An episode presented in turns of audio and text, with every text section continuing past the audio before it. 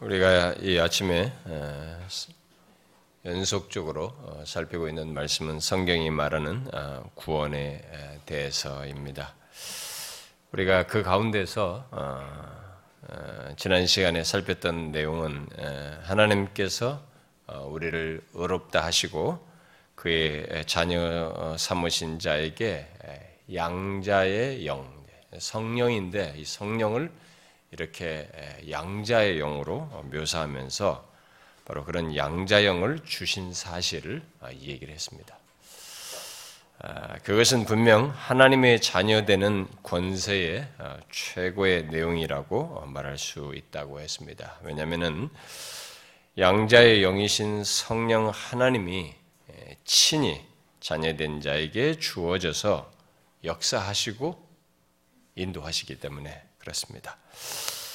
아, 성령에 대한 아, 오해의 대부분은 음, 예수 그리스도를 믿는 자에게 성령이 일차적으로 양자영으로 계신다는 사실, 양자영으로 주어져서 그 양자영의 역사에 의한 신자의 삶, 성령의 역사, 이런 것을 경험한다는 사실을 배제하고 그저 능력 개념으로 성령을 이해한다거나 또는 은사 개념으로 뭐 방언의 은사하며 뭐 이런 은사 차원에서 또 어떤 신비의 체험, 체험 차원에서 생각하기 때문에 이런 오늘날에도 성령에 대한 오해가 굉장히 많습니다.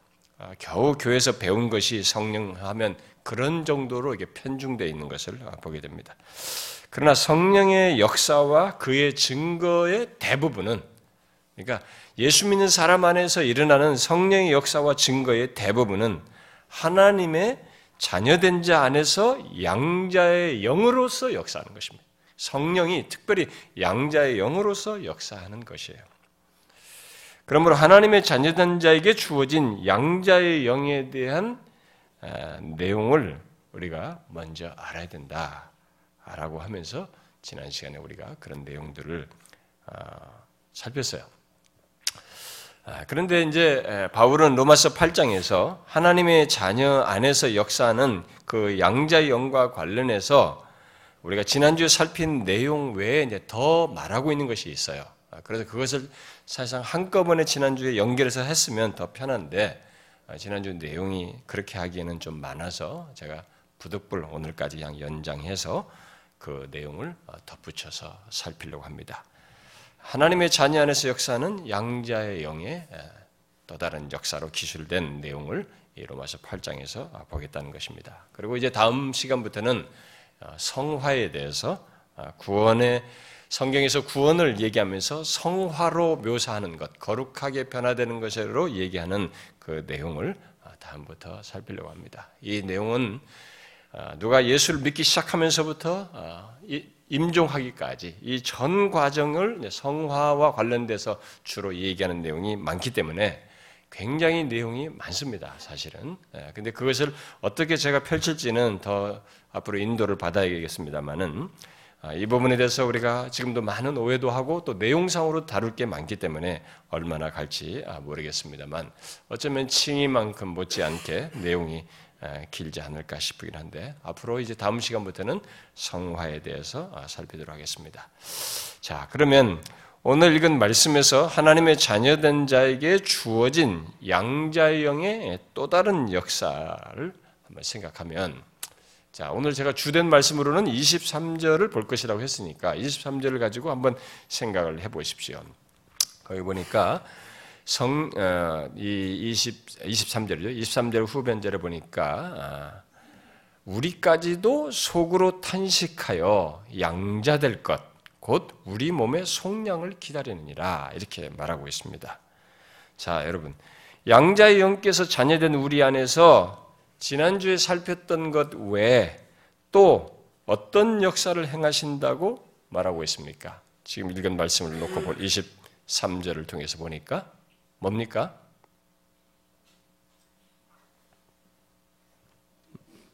뭡니까?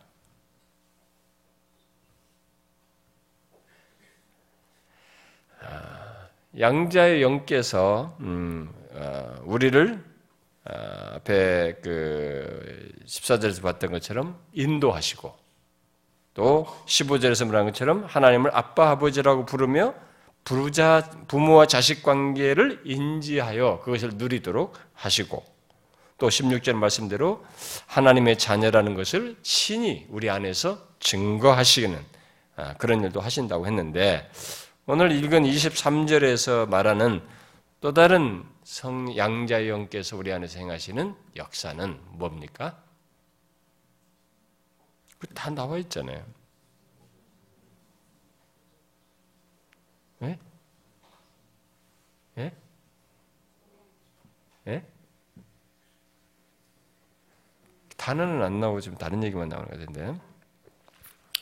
자, 바로 성령께서 양자의 영으로 우리 안에 계셔서 이 땅을 사는 동안 예, 탄식하게 하는 겁니다. 탄식하는 반응을 갖게 하신다는 것입니다.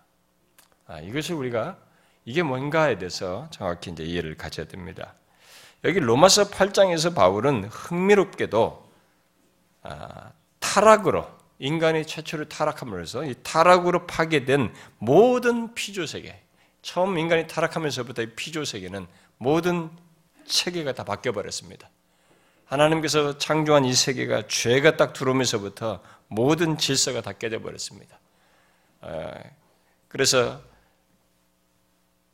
땅에서 엉겅퀴와 이런 것을 낸다고 함으로써 결국 그런 표현을 통해서 이 모든 자연 세계가 이렇게 질서를 하나님께서 통치하면서 타락 이후도 유지하시는 섭리 역사를 하시지만 그 이전 조건과 비교해 보면 이제 완전히 질서가 파괴됩니다. 모든 피조 세계가 짐승들이 창세기 앞에서 보면은 아담과 하와에게 순복하여 있는 이 질서 체계를 가지고 있었습니다. 그러나 공격의 대상도 되고 이런 모든 피조세가 다 깨지죠. 그리고 같이 이렇게 썩어져는 부패되는 점점 쇠해지는 이런 모든 구조를 다 갖게 되는 일들이 있게 됐는데 그런 모든 피조 세계에서 22절에서 볼 수 있는 것처럼 피조물도 이제 탄식하게 됩니다.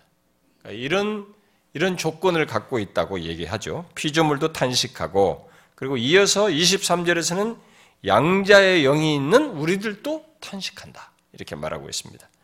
심지어 26절에서 성령도 죄가 있는 이 세상에서 연약한 우리를 위하여 탄식한다 라는 말을 하고 있습니다. 그래서 여기 지금 탄식이란 말이 아, 여러 번 나옵니다.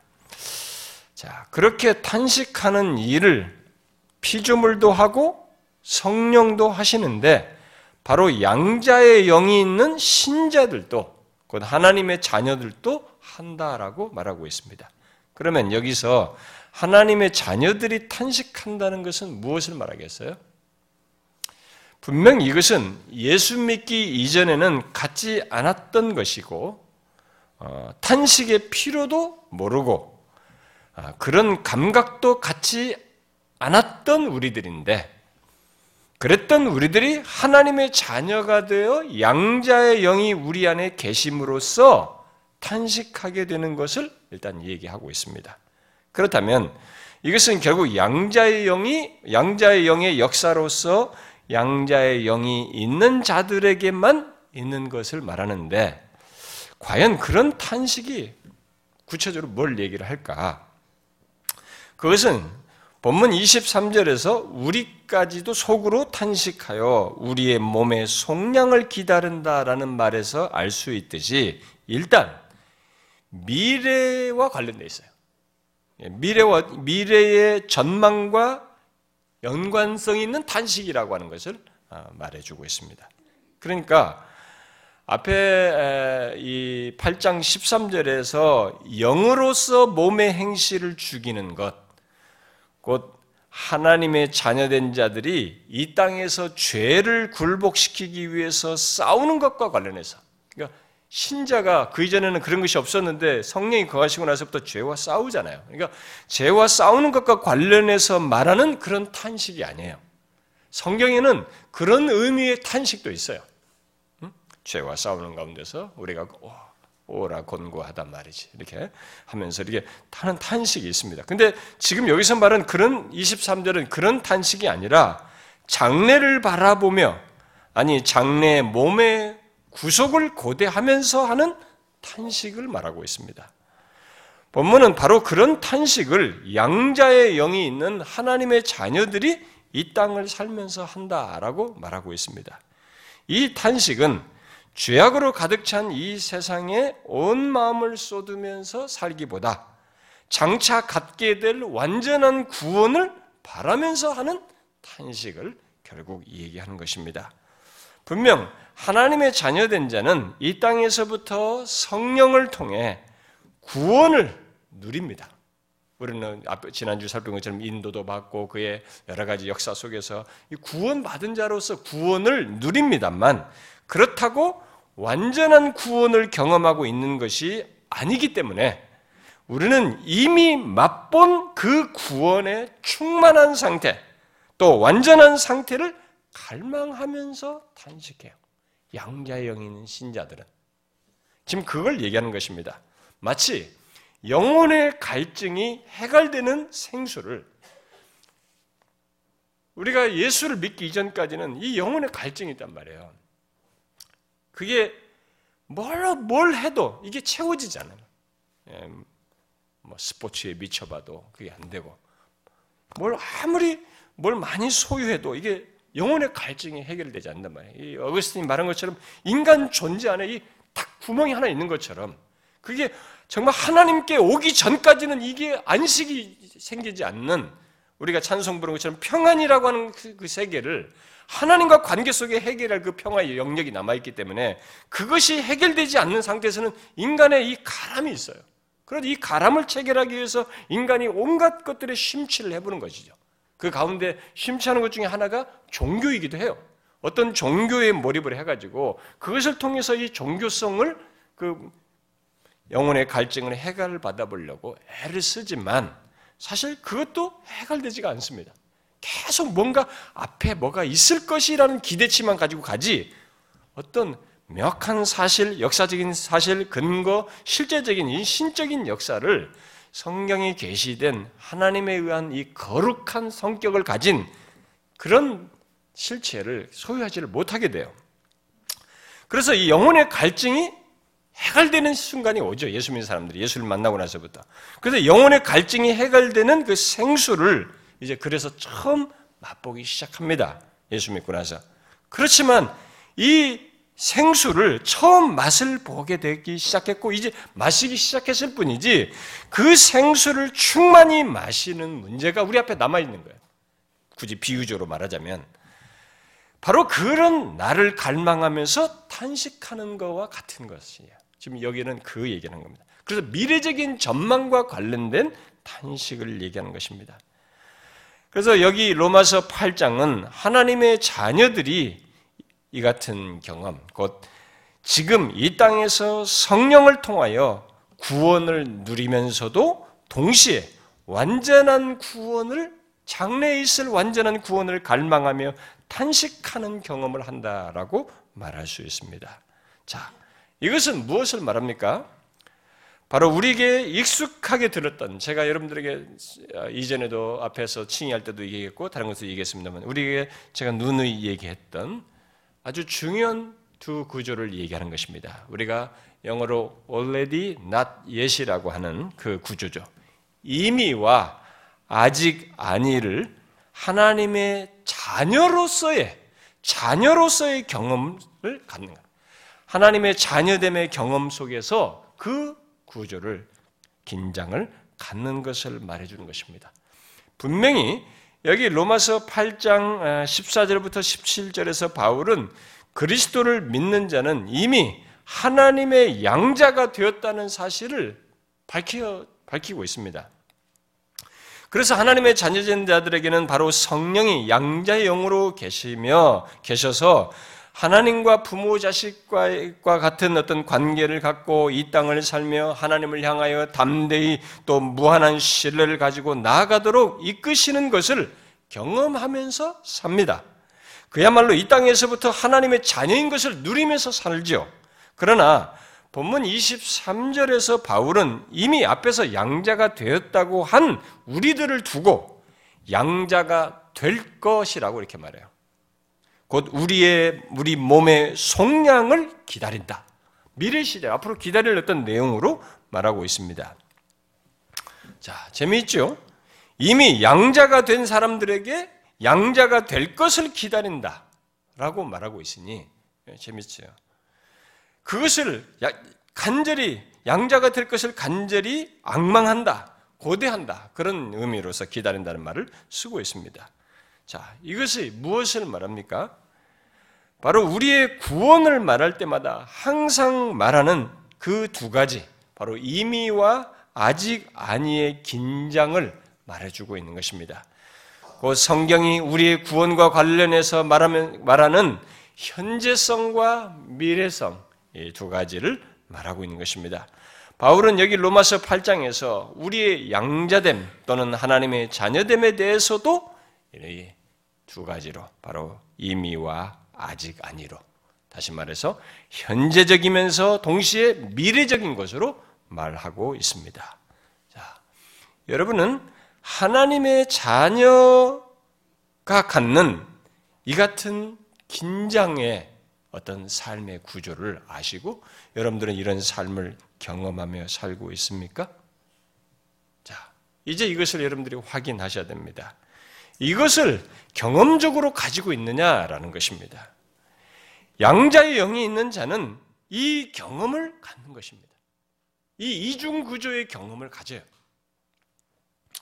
그러면 이미 양자된 자가 장래 양자될 것을 기다린다는 것은 구체적으로 무엇을 말하겠어요?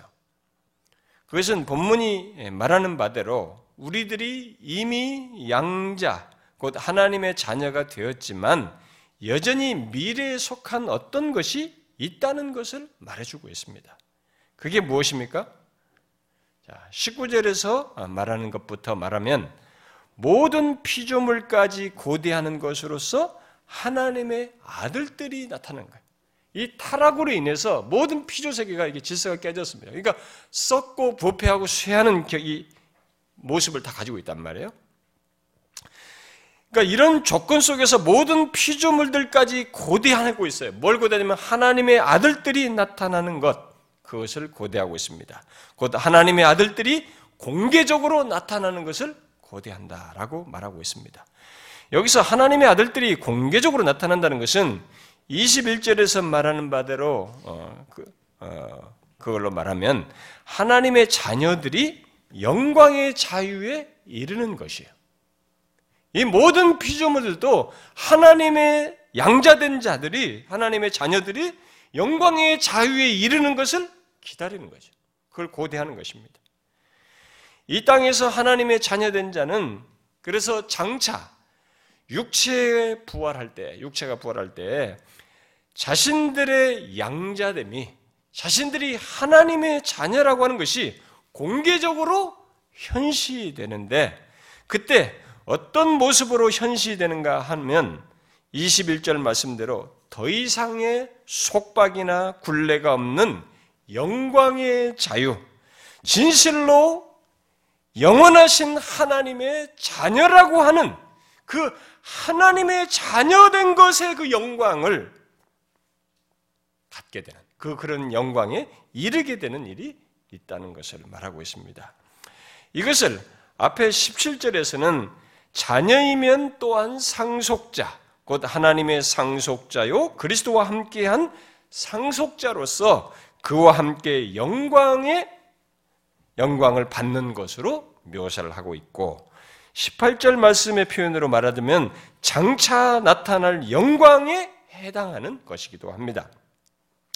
우리는 그 영광을 이게 하나님의 아들들 자녀들이 계시될 나타나게 될 그때의 모습 이 영광으로 묘사되는 이것을 거기다가 영광의 자유라는 말까지 붙였는데 어쨌든 이 장차 나타날 이 영광의 실체를 우리는 상상은 해보지만 그 실체를 충분히 알지 못합니다.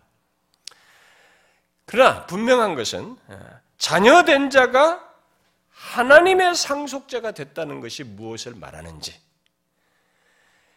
그것이 드러나는 것입니다. 중요한 것은 여기서 수식어가 하나님의예요. 하나님의 상속자, 영원하신 하나님, 영존하시는 하나님, 능하신 하나님, 이 그분의 상속자가 된다는 것이 무엇인지 그것이 드러나는 것입니다. 그것을 일단 영광으로 묘사를 했어요. 하나님의 자녀들은 바로 그 영광을 바라면서 이 땅을 사는 것입니다. 그런데 그 장차 드러날 자녀된 자녀들의 영광이 자녀들의 이 영광과 비교를 하게 되면 이 땅에서의 하나님의 자녀됨의 모습은 상태는 지난주에 살핀 내용, 그 성령을 통해서 큰 은혜를 힘입고 누리고 있음에도 불구하고 뭐예요? 심히 불완전합니다. 그것에 비교하면 불완전하죠. 불완전하여서 하나님의 자녀된 자는 이 땅을 살면서 그 영광의 자유에 이를 때를 고대하면서 기다리는 가운데 탄식을 하게 되는 것입니다. 성경이 말하는 우리에게 계시해 준 이 실체를 우리가 정확히 알고 있어야 됩니다. 추상적으로 알고 기독교를 대충 알고 그렇게 예수 믿는다고 생각하면 안 되고 하나님의 자녀된 자에게 피할 수 없이 양자 영이 계셔서 있게 된다고 하는 이 문제를 우리가 정확히 알고 우리가 확인해 봐야 되죠. 그래서 묻고 싶습니다.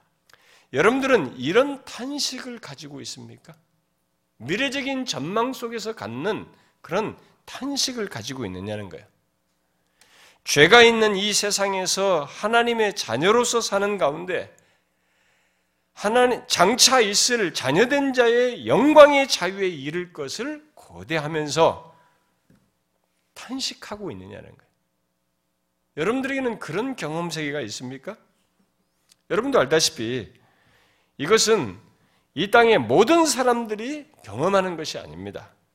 정령 양자의 영을 소유한 하나님의 자녀들만 갖는 것이에요. 한번 생각해 보십시오. 장래를 내다보는 전망 속에서 탄식한다. 그것을 누가 하겠습니까? 어떤 식으로 그것을 만들어낼 수 있겠어요? 뭔가 현재의 자신과 지금 현재 자신과 연결된 장래가 실체로 있지 않고서야 또 자신이 그런 존재가 아니고서야 그 누가 미래의 전망 속에서 현재 자신의 조건을 속에서 가지고 탄식을 할 수 있느냐라는 거예요. 더욱이 실제로 장래에 있을 실체, 실체가 있지 않다면 그런데 이런 탄식을 하고 이런 고대를 하면서 탄식을 한다는 것은 이게 뭐겠어요? 이건 굉장히 우스운 얘기입니다. 그러나 여기 로마서 8장은 미래의 어떤 것을 소망하고 기다리면서 탄식하는 것은 그가 양자, 곧 하나님의 자녀이기 때문이요. 양자의 영이 그 안에 있어서 있는 것으로 곧 양자의 영이 자신 안에 역사하여 장래의 양자됨을 또 그 영광을 믿음으로 보게 하시고 소망하게 하시기 때문에 있는 것으로 말을 하고 있습니다. 그러니까 양자의 영이신 성령 하나님은 하나님의 자녀된 자들 안에서 자녀됨의 영광을 믿음으로 보게 하시고 소망하게 하시며 그 장래를 기다리며 탄식하도록 우리 안에서 역사하신다라는 것입니다. 그래서 24절에서 바울은 하나님의 장, 이 자녀된 자들에게 보이는 소망은 소망이 아니다. 하나님의 자녀들에게는 보이는 소망은 소망이 아니다. 라고 하면서 누가 보는 것을 바라겠느냐? 누가 지금 보는 것이 있는데 뭘 이걸 기다립니까? 뭘 이걸 고대하면서 기다리겠어요? 보는 것을 소망하면서 고대하는 사람은 없습니다. 하나님의 자녀들이 바라며 기다리는 것은 지금 보이지 않는 것이에요. 바로 장래의 영광인 것입니다. 양자의 영이신 성령 하나님은 바로 그것을 하나님의 자녀들에게 믿음으로 바라며 기다리도록 역사하시며 그 가운데서 탄식하는 경험을 하도록 하시는 것입니다. 그래서 예수 믿는 자들은 모두 소망 중에 이런 경험을 하면서 살아가는 것이죠. 그러므로 양자의 영이신 성령 하나님은 하나님이 우리 안에서 단순히 어떤 감정을 불러일으키는 것 정도로 생각하면 안 됩니다. 이 탄식을 어떤 감정을 갖게 하는 그런 것 정도가 아닙니다. 오히려 성령 하나님은 죄악 가운데 사는 우리들로 하여금 장래 현시될 양자됨의 영광을 믿음으로 믿음으로 보도록 하심으로써 기다리며 탄식하도록 하는 것입니다. 달리 말하면 바울이 고린도 후서 5장에서 예수 믿는 우리들이 우리들의 삶의 원리로 말한 것을 갖게 함으로써 이 경험을 갖게 하는 것입니다. 그게 뭡니까? 바울이 고린도 후서에서 신자들의 삶의 원리로 말하는 한 말이 있죠. 뭡니까? 우리는 믿음으로 행하고 보는 것으로 행하지 않는다라는 것입니다. 이게 예수 믿기 이전과 이후 사이에 생겨나는 삶의 중요한 원리예요. 예수 믿기 이전에는 보는 게 전부입니다. 그것밖에 몰라요. 그것에 목숨 겁니다. 그리고 그것을 위해서 전부를 살아가요. 그런데 예수를 믿고 나서 우리가 영적으로 이렇게 눈을 뜨고 나서야 우리는 보는 것으로 하지 않냐고 믿음으로 행하게 됩니다. 이게 하나의 삶의 원리가 되죠. 그래서 이 땅에서 하나님의 자녀된 자들이 그래서 장래에 양자 될 것, 곧 우리의 몸의 속량을 믿음으로 바라면서 탄식하는 것이죠. 예, 탄식하면서 기다리는데 그게 다 뭡니까? 눈에 보는 것으로 하지 않는 것입니다. 그 우리가 8장 어, 24절에서도 얘기를 하잖아요. 눈에 보는 것으로 하지 않는 것. 그것은 눈에 보는 것을 할 수 없고 할 수도 없어요. 실제로 장래에 있을 우리 몸의 속량, 곧 육체의 부활과 함께 있을 영광을 우리 눈으로 볼 수 있는 것이 아니에요. 우리의 눈으로는 보이지도 않고 볼 수도 없습니다. 그런데도 하나님의 자녀된 자들은 그것을 고대하며 탄식한다라고 말하고 있습니다. 어떻게 이 일이 가능할까요? 바로 그것이 신자의 그리스도인의 삶의 원리인데요. 믿음으로 행하고 보는 것으로 행치 않는 가운데서만 가능합니다. 다시 말해서 하나님의 자녀된 자는 믿음으로 그 장래의 영광을 보며 바라기 때문에 이런 경험을 하게 되는 것입니다. 근데 그것을 양자의 영께서 우리 안에서 하도록 역사하셔서 하게 하는 것이 갖게 되는 것입니다. 자, 그러면 어떤 사람은 질문할 수도 있습니다. 아, 하나의 종교심으로 뭔가 미래에 뭐가 있을 것이라고 예상을 하면서 뭐가 미래를 이렇게 바라면서 없는 것을 있는 것처럼 이렇게 상상하면서 막 신앙을 할 수 있지 않느냐. 뭔가 이렇게 바라면서 그럴 수 있지 않느냐. 지금 그것을 얘기하는 거 아니냐. 이렇게 생각할지 모르겠어요. 일반 종교에, 이 이방 종교에 그런 것이 있어요. 다. 이방 종교는 실체상 그게 가질 수밖에 없어요. 근데 그것을 보편화시켜서 얘기하면 안 됩니다. 성경은 그렇지 않다고 하는 명확한 사실을 얘기하고 있어요. 우리는 그것에 서 정확한 이해를 가져야 됩니다. 이미 우리가 충분히 앞에서 칭이나 이런 것을 통해서 살폈고 앞에서 어, 지금 앞서서도 말을 했습니다만은 기독교는 이미 아직 아닌 미래 얘기를 할 때 이 앞에 것과 별개로 뭔가를 얘기하진 않아요. 이미 무엇이 있는 것의 연결선상에서 아직 아닌 미래를 얘기하는 것입니다. 그래서 기독교는 이미 이 땅에 오신 예수 그리스도 안에서 드러낸 역사적인 사실, 역사적인 증거의 연장선상에서 장래의 영광을 말하는 종교예요. 이것을 고린도전서 15장에서 말하는 이 부활을 가지고 말하면 마치 수확기에 우리가 벼를 수확할 때 이스라엘 사람들도 그랬던 것입니다. 처음에 벼가 다 익었을 때 먼저 첫 열매를 거둔단 말이에요. 이 첫 열매를 거두면서 이 첫 열매를 가지고 이제 뒤, 뒤에서 수확할 것을 예견하는 것이죠. 시, 작을 하는 것입니다. 바로 그런 논지죠. 아, 그리스도의 부활을 시작으로 이 땅에 오셔서 십자가에 죽으셨다가 부활하신 그리스도를 시작으로 또 그분의 부활 안에서 살리신 바된 것의 근거로 근거해서 장차 그리스도를 믿는 모든 사람들이 부활하게 하게 되는 것입니다. 이미 있게 된 것을 가지고 미래 연결선상에서 갖는 것을 말하는 것입니다. 기독교는 이런 역사성을 가지고 있어요. 막연하게 뭔가 있을 것이라는 그것을 고대하거나 바라는 그것이 아닙니다. 성경이 말하는 신자의 장래는 그래서 현재와 분리된 막연한 장래가 아니에요. 그래서 하나님의 자녀된 자들에게 주어질 양자의 영인 성령 하나님을 에베소서 1장에서 어떤 식으로 표현했냐면 기업의 보증이 되셨다라고 말했습니다. 이 보증이라는 말은 오늘날 우리들은 뭐 떼먹는 이런 개념으로 생각하면 안 되고요. 옛날 사람들 얘기입니다.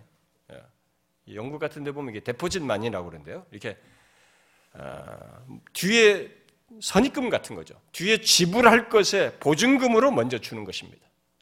그러니까 시작금이죠, 사실은. 이게 보증금입니다. 성령을 바로 그런 보증금으로 얘기합니다. 예수 그리스도를 믿게 된 자의 양장의 영혼이 있다는 것은 이게 보증금을 가지고 있는 것이. 이제 뒤에 그 실체를 나머지 것을 다 받을 것이 뒤에 연결선상에 있는 것입니다. 성경이 그래서 그런 표현을 쓰고 있는 것이에요. 따라서 양자의 영이 거하는 하나님의 자녀들이 믿음으로 장래의 영광을 보며 기다리는 것은 결코 막연한 것이 아닙니다. 지금 실체가 있어서 지금 탄식하는 걸 얘기하는 거예요.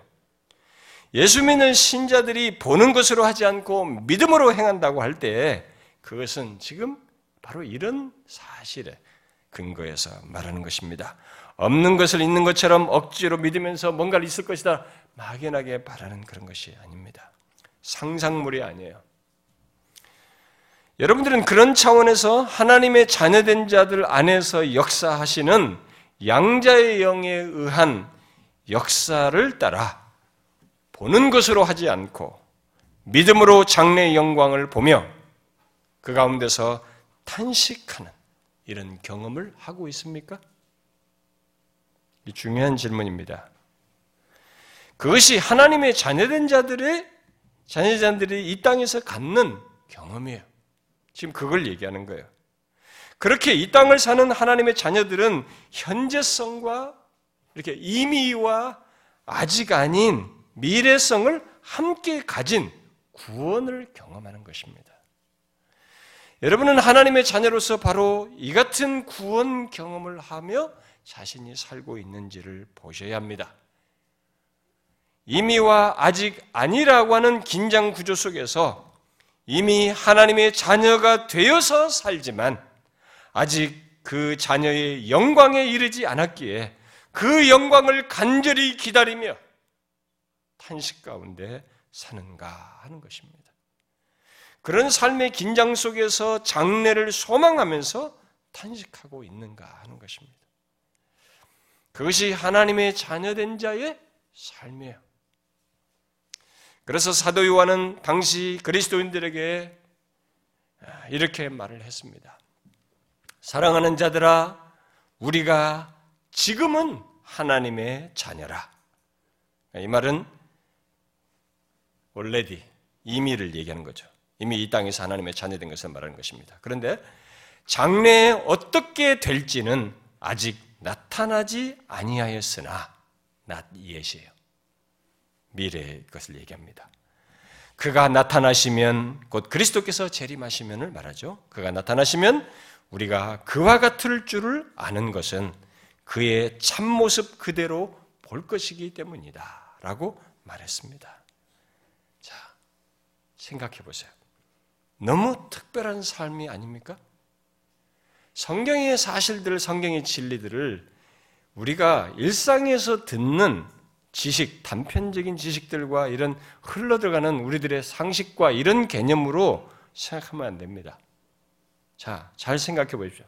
이런 삶을 얘기하는 것이 성경에서 말할 때 신자의 양자된 자에게 있는 이것이 여러분 잘 생각, 특별한 거 아닙니까?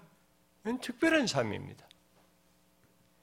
이 땅을 살면서 탄식을 하지만 그 탄식의 중심에는 우리가 그리스도와 같을 것, 그리스도와 같이 변하는 것, 바로 하나님의 자녀로서 완전한 상태에 이르는 것이 있다고 하니 그래서 그것을 바라면서 탄식한다고 하니, 탄식을 하니, 이게 정말 특별한 삶이 아니냐는 거예요.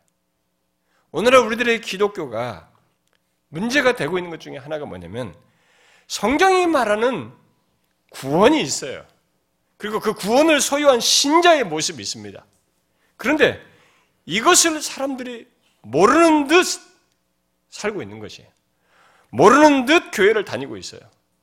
그래서 이런 특별한 삶을 가진 하나님의 자녀된 자, 신자의 모습을 알지 못하고 자신의 삶이나 예수를 믿지 않는 사람이나 삶이나 같은 것인 양 생각하는 거예요. 그런 사고 구조로 보는 것으로만 행하는 것이 탄식 같은 걸 모르는 것이 그건 아니에요, 여러분. 그건 양자의 영이 없어서 그럴 수 있는 것이에요. 아니면 일시적으로 지금 죄에 빠져 있거나 잘못하고 있는 것이죠. 미혹되고 있는 것입니다. 하나님의 자녀들은 이런 특 별한 경험과 삶을 갖습니다. 그러면서 영광의 복으로 나아가는 것이죠. 양자의 영이신 성령이 계셔서 갖게 되는 특별한 삶인 것입니다.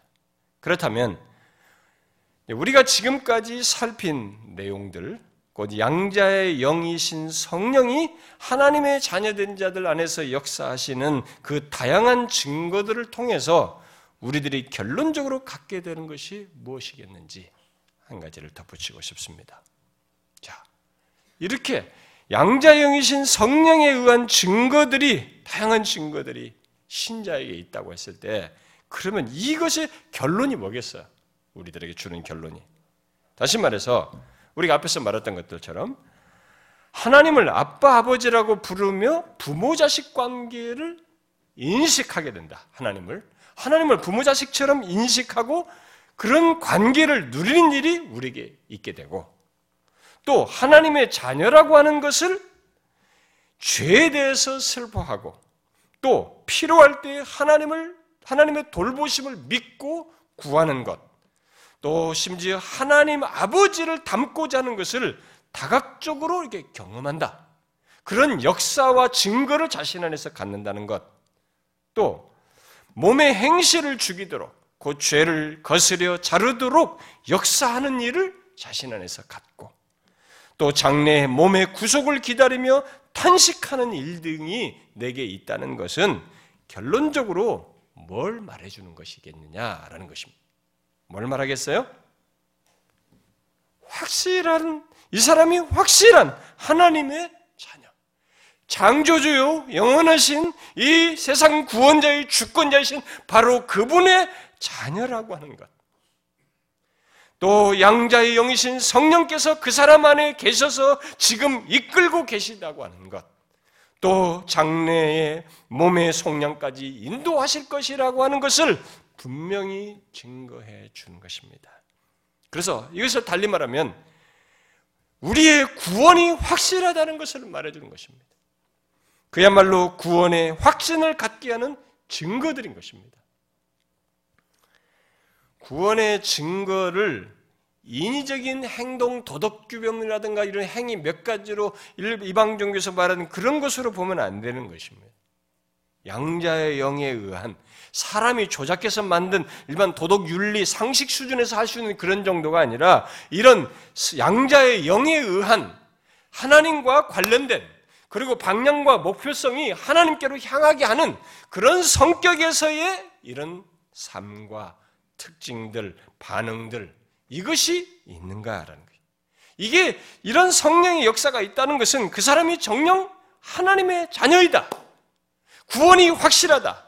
그 사람의 구원의 확신, 소위 구원의 확신을 가질 수 있는, 가장 마땅하다는 것을 말해주는 것입니다. 우리가 지금까지 살핀 양자의 영의 역사와 증거가 결국 우리들이 하나님의 확실한 자녀이고 따라서 구원의 확신을 가져도 된다는 것을 말해주는 증거로서 말할 수 있는 내용입니다. 제가 이 구원에 대한 전체 내용을 구원론을 다 끝내고 나서 저는 이 구원에 대한 결론으로서 구원의 확신 문제를 제가 아, 덧붙이고 싶습니다. 지금 현재 생각으로는 그때 제가 다시 상세히 구원의 확신이라는 문제를 다루겠습니다만은 만일 일단 지금 오늘 여기서 우리가 양자영과 관해 살핀 이런 내용, 지금까지 살핀 이 양자영의 증거와 역사를 어떤 사람이 가지고 있다면 그는 진실로 하나님의 자녀예요. 진실로 그 사람은 구원받은 것입니다.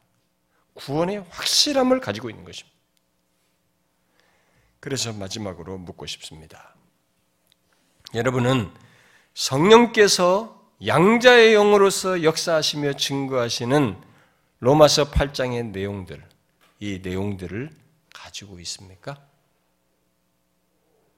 생각해 보셔야 됩니다.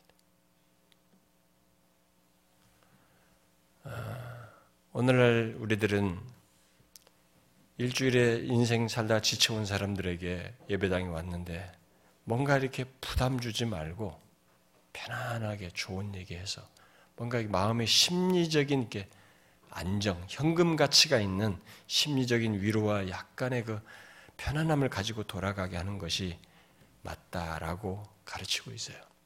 조엘 오스틴 같은 사람들이 주로 외치는 내용이고 우리가 따르고 있습니다. 그것은 미안하지만 거짓이에요. 진짜 성경이 말하는 살기를 얘기해야 됩니다. 진짜 신자인 것을 말해야 됩니다. 진짜 구원을 얻는 것을 얘기해야 됩니다. 그렇다면 그것은 하나님의 말씀하는 그대로를 펼쳐야만 합니다. 이게 양자의 영을 소유한 하나님의 자녀의 실체로 얘기하는 것이. 그래서 이것이 자신에게 양자의 영으로서 역사하셔서 갖게 되는 증거가 내게 있는지를 확인하는 것은 내가 맨날 며칠 밥 먹는 것보다도 더 중요할 수 있어요. 한 달짜리 먹는 음식보다도 더 중요할 수 있습니다. 인생의 어떤 중요한 결정을 하는 것보다도 더 중요할 수 있습니다. 왜냐하면 영원한 운명과 관련되는 것이기 때문에 어떻습니까? 하나님을 아빠 아버지라 부르며 하나님을 진실로 여러분들이 부모와 자식 관계처럼 그렇게 하나님을 인지하고 그분에게 무한한 신뢰를 가지고 그분을 대하는 것이 여러분에게 있습니까? 또 죄에 대해서 여러분들이 슬퍼하며 필요할 때 하나님의 돌보심을 믿고 간구합니까?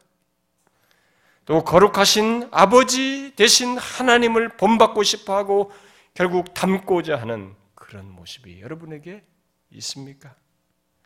또 수많은 죄의 유혹 속에서 죄를 거스리며 거절하도록 도우시는 성령의 인도하심을 경험하고 있습니까?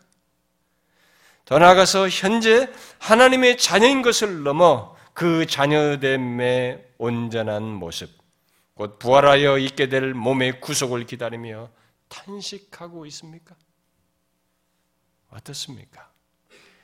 양자의 영에 의한 그런 역사와 증거가 여러분에게 있는지 여러분들이 대답해 보셔야 합니다.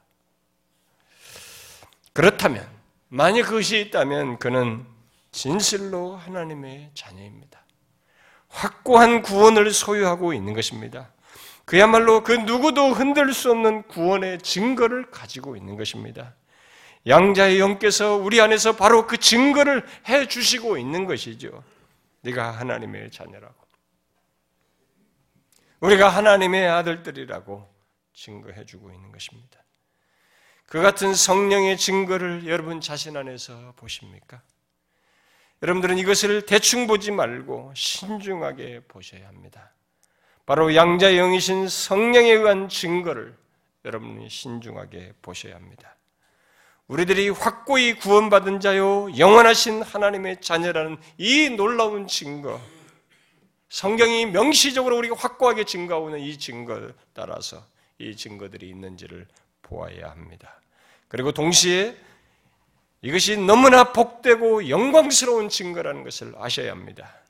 왜냐하면 영원하신 하나님의 자녀된 자만이 갖는 성령에 의한 신적인 역사에 의한 증거이기 때문입니다. 그 모든 것은 우리 스스로 만들어낼 수 없고 가질 수 없는 경험이요 증거들입니다. 그러므로 여러분 양자의 영에 의한 그 증거들을 확인하십시오. 그리고 그것의 복, 복됨을 기억하면서 사십시오. 그 성령의 인도를 따라 장래의 영광을 바라면서 사십시오. 그 과정에서 탄식하는 것이 결코 나쁘지 않다는 것을 기억하십시오. 양자의 영이 있기 때문에 탄식하는 것이어서 굉장한 증거요 특권이라는 것을 아시고 자신에게 일어난 그 반응이 굉장히 복된 증거인 줄 알고 우리는 장래를 바라면서 기꺼이 아 내가 이 죄악 가운데 있지만 이것이 전부가 아니어서 장래에 있을 하나님의 아들들의 나타남 속에서 자기 자신이 그 영광에 참여하게 된다는 것을 바라면서 탄식하면서 이 순례길을 가는 것을 조금도 이상히 여기지 말라는 것입니다. 저는 여러분들이 이 부분에서 명확한 그런 복을 알고 누리는 신자이기를 바래요. 우리 중에 이것을 알지 못하는 자, 이것을 누르지 못하는 자가 있거든. 정죄감에 빠지기보다 오히려 그것으로 인해서 형제들아 내가 어찌할꼬 어떻게 하여야 구원을 얻으리까 어떻게 하여야 내가 그 은혜를 받을까 라고 구하시기를 바래요. 그것에 정제감을 가지고 튕겨 나가는 사람은 그것을 통해서 자기 자신이 배제되는 것입니다. 기회를 상실하는 것입니다. 여러분, 이 놀라운 구원의 역사, 하나님이 친히 우리 안에 거하셔서 역사하시는 이 복을 알고 누리기를 바라요. 이걸 구하십시오. 제가 바라기로는 저와 여러분 모두 우리 교회 성도들이 전부가 그랬으면 좋겠어요. 여러분들이 여기에 제가 항상 기도하는 바입니다. 이 우리 공동체 오는 사람 모두가 그러기를 바래요. 근데 제가 항상 한 가지 목사로서 보는 겁니다. 목회자는 보이잖아요. 제가 밥만 먹고 아침 일어나서 저는 목회 생각하죠. 그 다음 설교 생각. 아침부터 일어나서 저는 잠잘 때까지 온통 이것만 생각하며 사는 사람입니다. 그러니 그런 가운데 성도들을 다 그려봅니다. 그 사람들의 영적인 상태, 변화 이런 걸 다 그려봅니다. 그러나 역시 여전히 모든 교회는 다 그런 사람이 있겠지만 이렇게 주변인이 있어요. 진리 안으로 들어오질 못하는 주변인들이 있습니다. 설사 교회 안에 깊이 들어왔어도 진리를 소유하여 그것으로 인해서 변화된 것을 성숙하게 갖지 못하고 계속 겉도는 사람도 있습니다. 잘 보십시오. 그게 양자의 영에 의한 역사입니까? 아니면 종교 행위의 기독교 풍토에 젖어서 나온 겁니까? 면밀히 보셔야 됩니다. 기독교는 성령은 불의를 섞지 않습니다. 성령은 99%가 옳고 의이고 1%가 불의하지 않습니다. 그렇게 하는 존재는 광명의 천사죠. 광명의 천사는 99%가 같은 것처럼 보입니다만 마지막에 가서 아닌 실체를 드립니다. 그러나 양자형이신 성령은 처음부터 끝까지 의로우시며 거룩하시고 흠이 없습니다. 그래서 우리들이 이 성령을 쫓아 따르고 그분의 인도를 받는지 면밀하게 보셔야 합니다. 내가 행하는 것과 내가 이렇게 추구하는 것과 반응하는 것이 성령에 따라서 인도에 따라서 하고 있는 것인지 아니면 그를 거스리며 내 본성을 따라서 또 우리의 마음을 가리우는 광명의 천사인 사단을 따라서 움직이는지 보셔야 합니다. 이 주변인이 없기를 바래요. 모두가 이 양자의 영을 소유한 그 구원, 자녀된 자의 복됨과 특권을 여러분들이 소유하여서 누릴 수 있기를 바래요. 기도합시다.